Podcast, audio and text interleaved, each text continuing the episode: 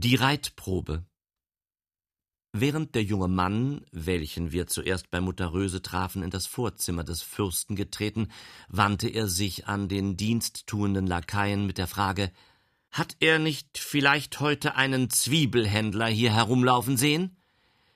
Der Gefragte lachte mit dem ganzen Gesichte. Wie kommt er denn dazu, einen Zwiebelhändler hier zu suchen? Nu, der Mann hat mich herbestellt und da unten an der Tür stand einer, der hat mich hier heraufgewiesen. So, na, da geh er nur immer da hinein. Vielleicht findet er da seinen guten Freund von der Mutter Röse her. Noch immer rollte der Ärger seine Wogen durch die Adern des Fürsten, welcher unter dem Einflusse der gehabten Aufregung mit langen Schritten im Zimmer auf und spazierte.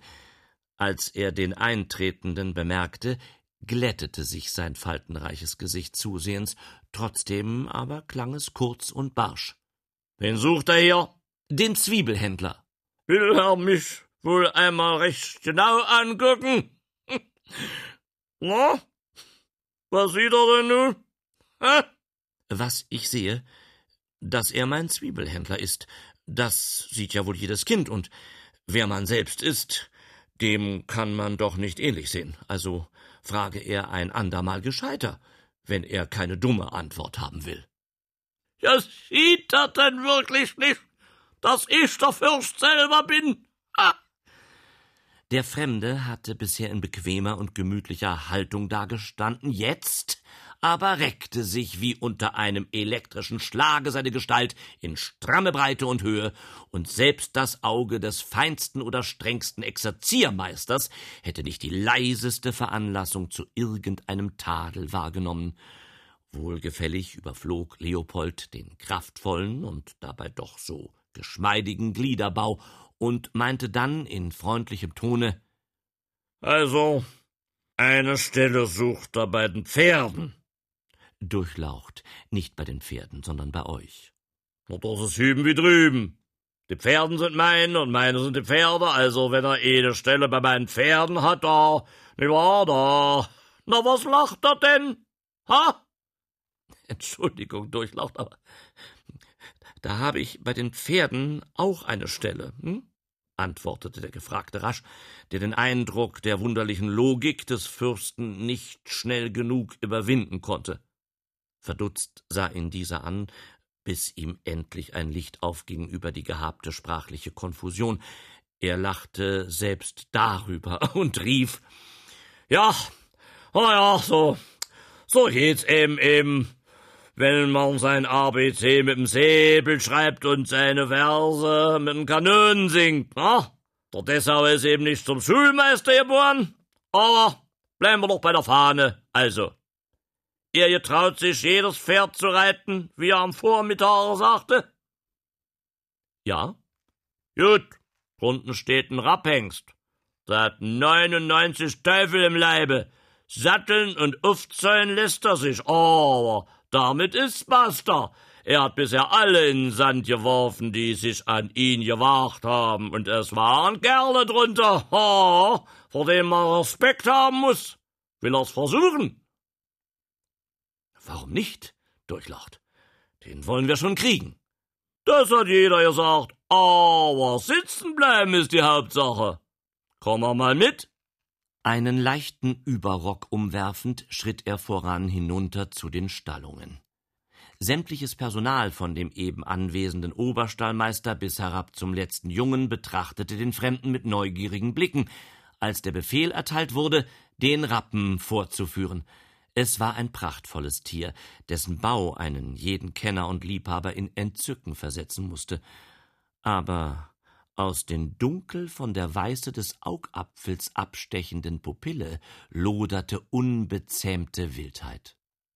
Vier starke Reitknechte waren notwendig, es herbeizuführen, und kaum hatten sie mit ihm den Platz betreten, so zogen sich alle anderen ängstlich zurück, um bei dem zu erwartenden Schauspiele nicht beschädigt zu werden. Die Hauptperson auf der Szene aber, der Fremde nämlich, schien für das Tier gar keine Aufmerksamkeit zu haben, sondern sein Blick war auf eine Person gerichtet, welche an einem der geöffneten Fenster stand und mit unverkennbarer Angst in dem schönen Angesichte dem Vorgange zuschaute. Marie, flüsterte er, sie hat mich erkannt. Sie schien vorhin ausgehen zu wollen und ist doch zurückgeblieben, um zu sehen, was ich bei dem Alten tue. Nur getrost, mein süßes Mädchen, werde ihm das verweigerte Jawort schon noch abzwingen. Er wandte sich dem Pferde zu, welches abwechselnd vorn und hinten in die Höhe ging und die Knechte mit wirklichem, aber immer nur kurzem Erfolge von sich abzuschütteln suchte. Aufgepasst, kommandierte er. Sobald ich springe, lasst ihr fahren und bringt euch in Sicherheit. Eben bäumte sich der Rappe auf den Hinterfüßen hoch empor, ein kühner Sprung, der Reiter saß im Sattel, und die vier Leute flogen nach allen Richtungen davon. Im ersten Augenblicke schien das Tier gar nicht zu wissen, was mit ihm geschah, und stand eine Weile vollständig bewegungslos. Dann aber schnellte es plötzlich mit allen Vieren in die Luft und versuchte durch eine Reihe von Seitensprüngen sich der Last zu entledigen. Als ihm das nicht gelang, warf es sich nieder, sprang wieder empor, wälzte sich, dazwischen immer wieder von neuem aufspringend und sich zur Erde werfend, nach allen Seiten hin und her, gebrauchte Hufe und Zähne, um sich des Reiters zu erwehren, aber immer blieb dieser über ihm und schien desto größeres Gaudium zu empfinden, je toller es die Bestie unter ihm trieb. Jetzt sauste er im rasenden Galoppe dahin, riß das Pferd im halsbrecherischen Schwunge auf den Hinterhufen herum, sprengte bis gegenüber der Tür, unter welcher der Fürst stand, und rief mit lauter Stimme Aufgepasst jetzt, wer etwas lernen will. Mit kräftigem Stoße grub er den Daumen der geballten Hand zwischen Hals und Rückenwirbel des Pferdes ein. Dieses stieß einen Schmerzensschrei aus, der mit dem Klange des gewöhnlichen Wieherns nicht die entfernteste Ähnlichkeit hatte, und versuchte, wieder in die Höhe zu steigen. Es war ein Anblick zum Angstwerden. Der Odem des Rappen drang pfeifend durch die Nüstern, die Beißkette knirschte unter den vor Angst zusammengepressten Zähnen, die Hufe hoben sich unter den krampfhaft zuckenden Beinen und suchten doch sofort wieder den Boden. So hielten Ross und Reiter eine ganze kleine Ewigkeit an derselben Stelle, bis endlich das erstere lautlos zusammenbrach. Mensch, Kerl, da stehen einem ja die Haare zur Berge. Er hat mir ja den Rappen zusammengedrückt, dass er noch Luft schnappt wie ein Karpfen. Er soll die Stelle haben. Da steht der Oberstallmeister. Der wird ihm seine Instruktion geben. Über seine früheren Verhältnisse werden wir schon noch reden. Langsam entfernte sich der Fürst. Die Knechte zogen das bis aufs äußerste ermattete Pferd, welches sich unterdes wieder aufgerichtet hatte, in den Stall, und der Vorgesetzte, an welchen der Pferdebändiger gewiesen worden war, unterwies denselben in seinen Obliegenheiten, und zwar in einer Weise, welche deutlich erkennen ließ, dass dabei das Wohlwollen des Fürsten bedeutend mit in Betracht gezogen werde. Als er das Schloss verließ, um zu Mutter Röse zu gehen, wo er seit seiner gestrigen Ankunft in Dessau logiert und also seine Effekten liegen hatte, hörte er das Rauschen einer seidenen Robe hinter sich und vernahm zugleich die Worte Kurt von Platen, du hier. Was soll diese Maskerade? Er zog die Schritte etwas ein und während die Fragerin vorüberpassierte, antwortete er Grüß dich Gott, Marie, mein Herzensschatz. Ich nahm Urlaub, um auf den mir gewordenen abschlägigen Bescheid unerkannt die Verhältnisse zu sondieren. Im Gasthause traf ich auf den Fürsten und bin durch die Macht der Umstände in seinen Dienst geraten, obgleich das gar nicht in meiner ursprünglichen Absicht lag. Nun mag's laufen, wie es läuft. Ich gehe nach Bayersdorf. Sehen wir uns dort? Ja, wenn es möglich zu machen ist. War das vorhin der Polenz? Ja. Hörte er noch dann, hatte sie ihn so weit überholt, dass keine weiteren Bemerkungen ausgetauscht werden konnten. Bei Mutter Röse angekommen, trat er zunächst noch einmal in die allgemeine Gaststube, um sich nach der gehabten Anstrengung an einem Kruge guten Bieres zu erquicken. Obgleich er anfänglich nicht daran dachte, die Anwesenden zu beobachten, wurde seine Aufmerksamkeit doch bald durch zwei Männer in Anspruch genommen, welche an dem benachbarten Tische saßen. Der eine, lang und hager, aber starkknochig gebaut, trug einen schwarzen Knebelbart. Seine kleinen, stechenden Augen blickten listig unter den buschigen Brauen hervor, und jeder Zug seines von der Sonne verbrannten Gesichtes verriet den schlau berechnenden Egoisten, dessen höchster Lebenszweck der Gewinn ist. Der andere und jüngere war, wie aus der Ähnlichkeit zwischen beiden sich schließen ließ, jedenfalls sein Sohn, und schien auch in geistiger Beziehung ganz das Ebenbild seines Vaters zu sein. Was sagst du da, Junge? Du hättest zum Beispiel eine Gelegenheit gefunden? Fragte der Letztere. Ja, und was für eine? Wo denn zum Beispiel? In Bitterfeld.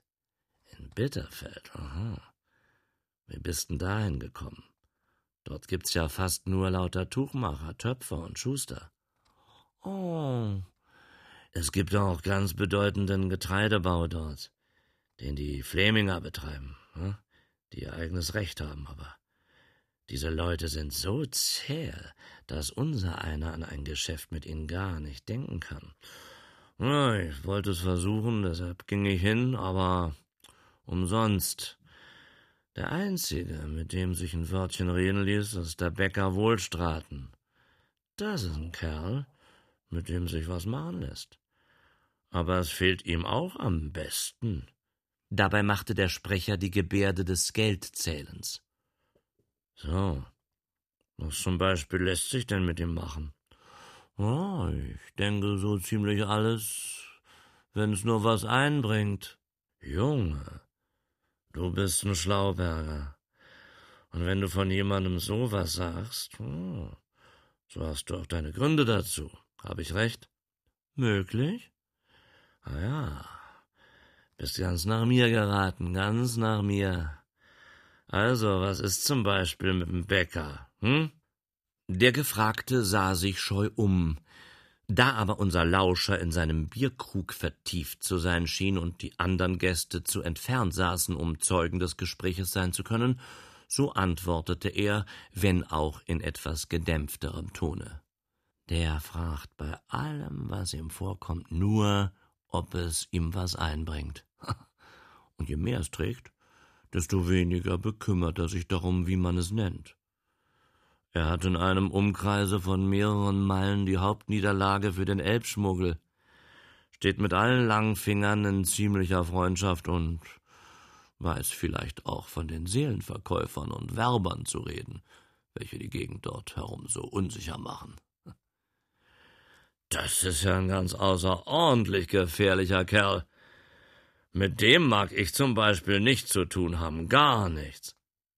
Ja, war wohl auch meine Meinung, aber der Mann hat auch noch eine ganz vortreffliche Seite. Welche denn? Die, dass er Vormund ist von Sophie, die ich vorhin meinte. Ach so. Aber nun mach mir mal die Sache doch etwas deutlicher. Du weißt, die Fläminger sind eigene Leute, die so ihre altherkömmlichen Gebräuche haben und sich den Teufel um unsere Gesetze und Regeln kümmern. Bei ihnen hat ein Vormund eine ganz ungewöhnliche Macht über sein Mündel und darf mit dessen Person und Habe schalten und walten fast nach Belieben. Und da wäre denn mit dem Wohlstraten ein Geschäft zu machen. Wieso? Ja, sein Mündel, ein blitzsauberes Mädel, soll eine Erbschaft gemacht haben, in Harlem oder so da herum. Die wird jetzt ausgezahlt und da hast du dich an das Mädel gemacht, ja? Ja. Noch mehr aber an den Vormund. Hör, Du bist ein ganzer Junge. Bei den schweren Kriegsläuften zum Beispiel haben wir im Geschäfte mehr zugesetzt als profitiert und ja, da könnte man so eine Zubuße schon gebrauchen. Wie ist's denn gegangen mit der Sache? Gut und schlecht, je nachdem man's nimmt. Das Sophia hat einen Liebsten, und ich habe also nichts ausrichten können. Den Bäcker aber, den habe ich auf meiner Seite. Und das ist doch immer die Hauptsache. Wie hast du denn das zu Wege gebracht? Na, das ist einfach wie nur was. ich lasse ihn miterben. Das war gescheit. Politisch muss man sein. Und du bist bei mir zum Beispiel in eine gute Schule gegangen. Ihr seid also einig geworden. Ja.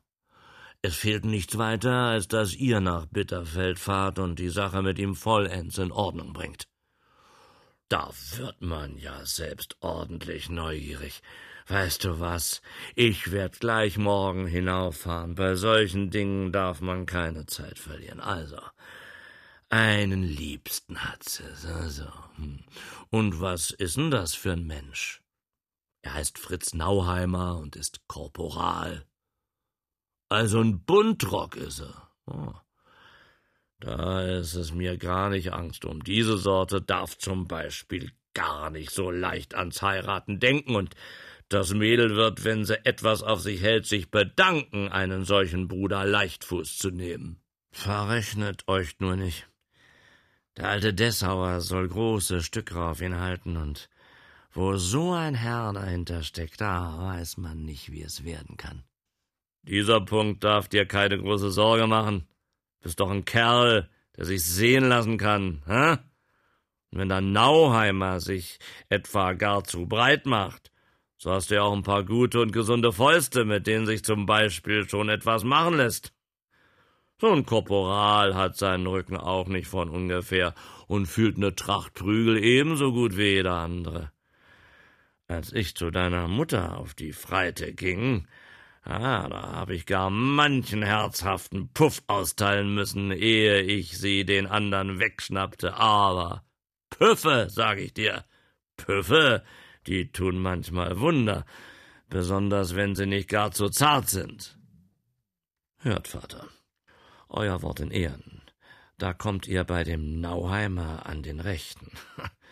Ich hab's auch ohne euch gewusst, was eine derbe Faust zustande bringt. Aber bei dem mag ich's mein Lebtag nicht wieder versuchen. Was? Du bist wohl schon mit ihm zusammengeraten? Na, das versteht sich. Und wie? Nu, und weiter.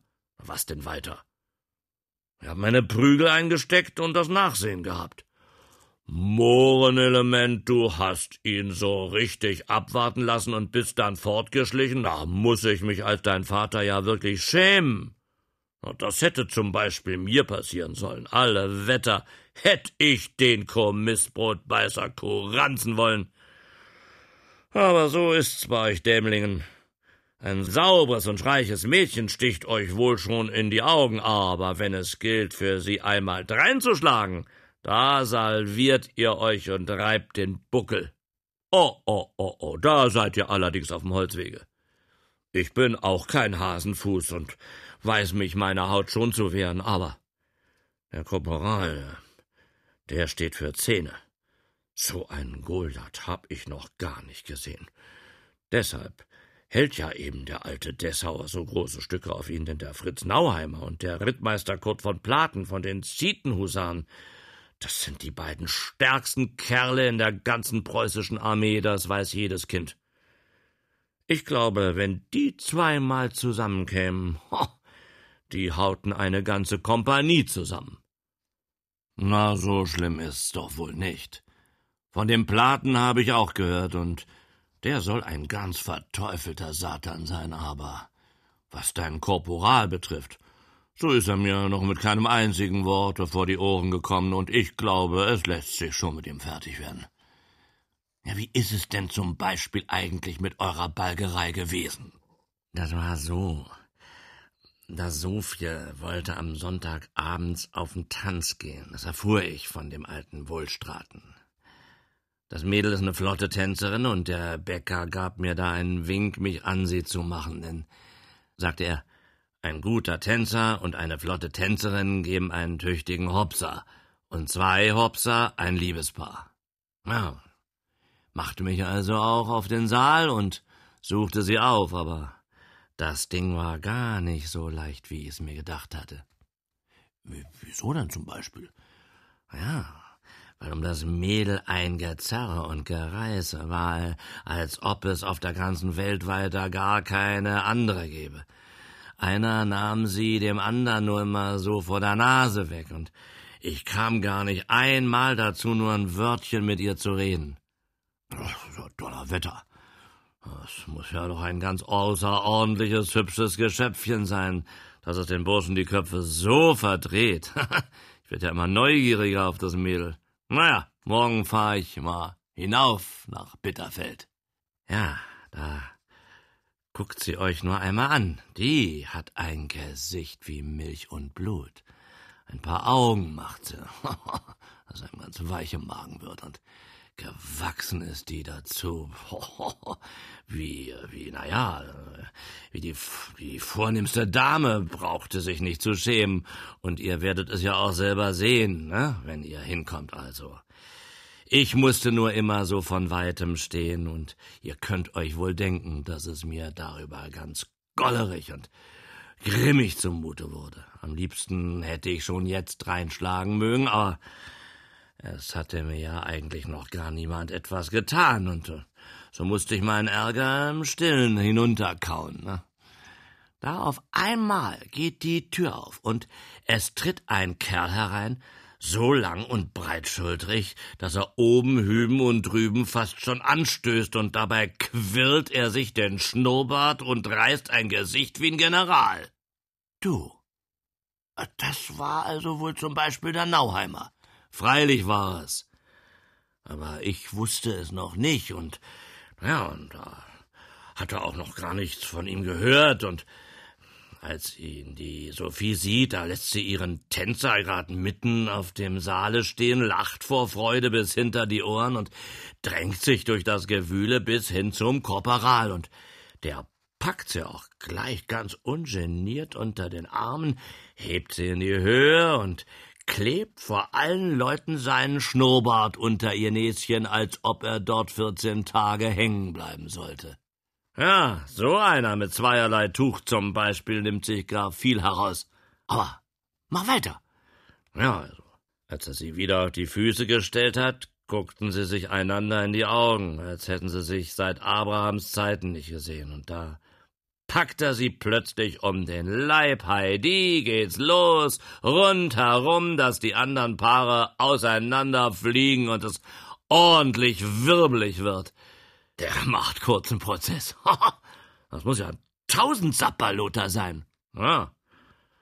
Und die Burschen hatten auch einen solchen Respekt vor ihm, dass sich keiner von jetzt an mehr an das Mädchen wagte. Das war grad so, als wäre er ganz allein Hahn im Korbe, und auch die Musikanten spielten bloß die Tänze auf, die er bestellte. Aha. Ja, es schwant mir schon. Und jetzt zum Beispiel geht der Teufel los, ja? Ihr habt's erraten. Die Geschichte wurmte mich natürlich ganz ungemein, und da ich mich nun von den anderen nicht mehr zurückgedrängt sah, so wartete ich erst noch ein Weilchen und steuerte dann auf sie zu, um sie zum Tanze wegzunehmen. Das Mädel lachte mich an und meinte, warum denn nicht, wenn's mein Liebster da erlaubt? Jetzt musste ich ihn fragen, aber er antwortete mir gar nicht, sondern drehte sich zu ihr. Du weißt ja, wie ich es gehalten haben will. Wenn ich nicht da bin, so kannst du meinetwegen mit jedem honetten Burschen tanzen. Wenn ich aber komme, so hat's damit ein Ende. Wer ist denn der?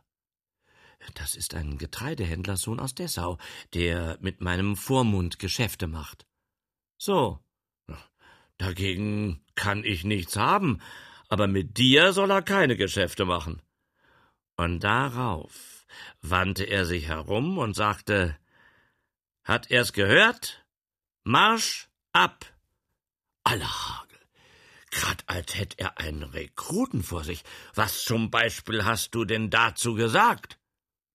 Ja, Kommandieren fuhr mir in die Nase. Der soll sich verrechnet haben, dachte ich. Und deshalb antwortete ich grad in demselben Tone, wie seiner gewesen war. Hör ja mal, hier ist ein öffentlicher Ort, und ein Mädchen, das hierher kommt, muss mit jedem tanzen, der sie wegnimmt, wenn sie noch nicht versprochen ist. Mein Geld ist auch kein Blech, und wenn ich bezahle, so tanze ich mit wem ich will. Na, da hast es ihm aber zum Beispiel tüchtig gesteckt. Und was sagte er dazu? Erst gar nicht. Er blinzelte mich nur so verdächtig vom Kopfe bis zum Fuße an. Nachher stand er auf, stellte sich groß und breit vor mich hin und meinte ganz freundlich So ist's recht, mein Junge, so gefällst du mir. Aber mache, dass du fortkommst, sonst könnte ich dir nicht gefallen. Da bist du doch nicht etwa fortgelaufen. Freilich bin ich gegangen. Weiß selber nicht, wie das gewesen ist. Das war so eine sonderbare Freundlichkeit, dass es mir ordentlich in die Beine gefahren ist, und ehe ich zur rechten Überlegung gekommen bin, habe ich wieder in meiner Ecke gestanden. Die dabei gewesen sind, haben mich ausgelacht, und da ist dann eine wirkliche Wut über mich gekommen. Als der nächste Tanz losging, bin ich wieder auf die beiden zugetreten und habe den Korporal gefragt, ist seine Liebste jetzt versprochen? Nein, antwortete er. Und er tanzt auch nicht mit ihr? Nein, diesmal nicht. So werde ich's einmal mit ihr versuchen. Das lasse er ja bleiben. Es könnte ihm am Ende einen Schnupfen eintragen. Oho! Glaubt er etwa, die Mädels seien alle nur für ihn gewachsen? Dabei habe ich sie beim Arme ergriffen und mit ihr fortgewollt, aber Ehe ich's mir nur verstehen konnte, bin ich durch das Gedränge hindurch bis grad vor die Tür geflogen, so dass ich rechts und links ein halbes Dutzend von den im Wege stehenden mit niedergerissen habe. Und da ist er auch schon wieder bei mir gewesen und hat mich angefasst, so dass ich mich gar nicht rühren konnte und mich die Treppe hinunter bis vor das Haus getragen und da ist drüben über der Straße ein langer, hölzerner Wassertrog gestanden, in den hatte mich der Länge nach hineingelegt, so dass mir das Wasser aus dem Rohre gerade über die Nase gelaufen ist. Und du hast dir das so richtig gefallen lassen? Das hätte er zum Beispiel einmal mit mir probieren sollen. Ihr hättet auch nichts anderes machen können. Der Mensch ist ja so stark, dass mir nicht nur der Atem, sondern auch Hören und Sehen vergangen ist. Ja, und so habe ich mich denn aus dem kalten Bottich herausgekrabbelt und bin meiner Wege gegangen, und als ich so pudelnass zum Bäcker kam, ist der Fuchs wilde über das Mädchen gewesen, und ich mag die Predigt nicht mit anhören, die sie später jedenfalls bekommen hat. Ich bin in andere Kleider gefahren, habe einen warmen Schluck zu mir genommen, und dann sind wir noch lange beisammen gesessen, um unsere Heiratsgeschichte in Ordnung zu bringen. Ja, als ich dann am frühen Morgen fortging, hat er mir noch einen schönen Gruß an euch aufgetragen, und ihr solltet nun recht bald kommen, um euch die Gelegenheit einmal anzusehen. Na, das ist ja ein miserables Abenteuer gewesen. Und hier ist zum Beispiel gar nicht viel Zeit zu verlieren. Ich werde, wie gesagt, schon morgen fahren. Und es müsste doch nicht mit rechten Dingen zugehen, wenn ich den Handel nicht zustande brächte.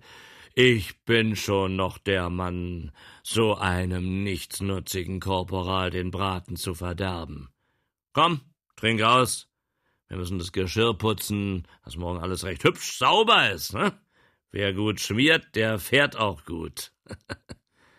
Bei der Erwähnung des Rittmeisters Platen hatte sich unser schweigsamer Zuhörer vorhin eines leisen Lächelns nicht erwehren können. Jetzt blickte er den beiden sich entfernenden Männern mit ironischem Ausdrucke nach und winkte dann die Wirtin herbei.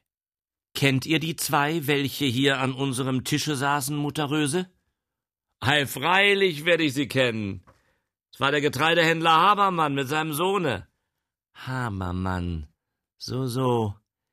Das sind wohl reiche Leute? Steinreich, wie die Leute sagen. Wollt ihr Geschäfte mit ihm machen? Nein. Ein fürstlicher Bediensteter darf keine Geschäfte in Getreide oder Mehl unternehmen. Ach so. Ihr seid in die Dienste der Durchlaucht getreten? Aha, deshalb wart ihr wohl auf dem Schlosse. Ja, und nun wisst ihr auch, mit wem ihr heute Vormittag gesprochen habt? Ja, es war der Fürst selber. Ja, der macht sich gerne einen Spaß, einmal in einem alten Rocke nachzuschauen, wie es so unter den Bürgern zugeht. Morgen fährt er wieder nach Halle. Da müsst ihr wohl auch mit? Der Gefragte nickte bejahend und erhob sich dann, um nach seinen Reisehabseligkeiten zu sehen, die noch oben im Zimmer lagen.